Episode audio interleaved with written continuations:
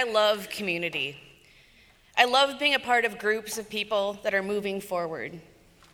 Groups that help the world move creatively and grow spiritually into places of new love and understanding. Co creating as humans with whatever force that is that called us into creation in the first place. Because of this, I seek out these groups. This church is one, and I also live in an artist cooperative, and I volunteer for events like art crawls. I'm in a writing group, and I take improv classes. And in each of these places, there's a strong sense of community, of give and take, of acceptance and belonging, and working together for the greater good. And as it happens, these communities can be de- demanding in ways that don't feel very spiritual. For instance, researching porta potty costs for the art crawl is a necessary task, but doesn't necessarily fulfill me spiritually.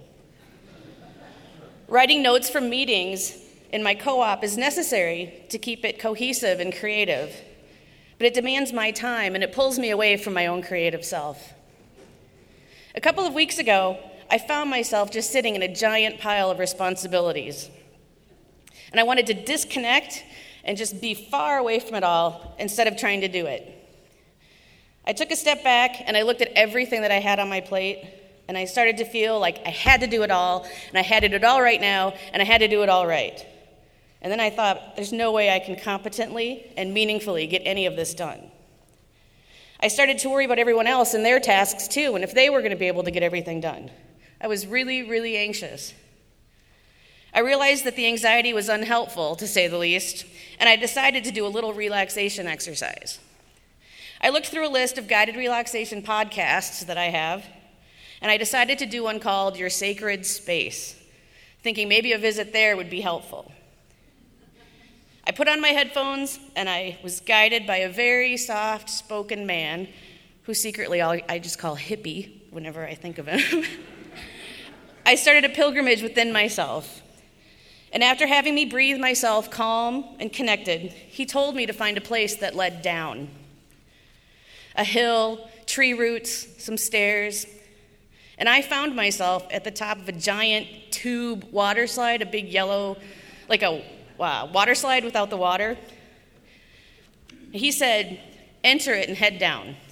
So I sat down and I slowly started moving through the tube. And I ended on a big, giant leaf, which apparently was my sacred space.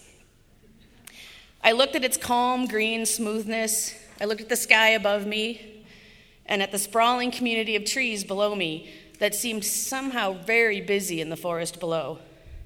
It was calm on my leaf, and I felt very centered. The hippie then guided me to search, for that spa- search that space for a gift that was coming directly from my sacred center. And from the far side of the leaf, I saw a little inchworm, and he was scooting very happily and contentedly across the leaf over the entire forest below.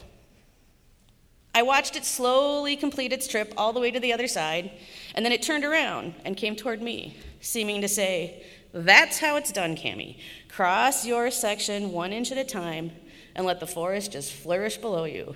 Concentrate on your little inch, on your piece, one thing at a time. Then I am guided to return back to the entrance of the space and head back up to my life at which point a tow rope appeared at the end of the slide and pulled me back up the slide because I'm guessing my sacred space knows I can't climb all the way up a tube slide. So, after taking this short journey within myself, I felt calmer and more connected to me.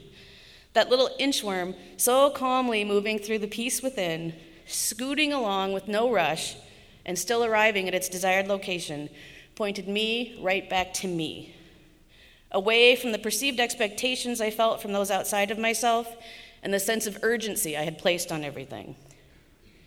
Taking this time to journey within is what gives me the ability to fully join these communal pilgrimages that I find myself a part of. Being fully present with myself allows me to be fully present in community. And carrying the things I uncover in these journeys, like my new little inchworm friend, are what hold me secure on these paths towards a larger truth. Come, let us worship together.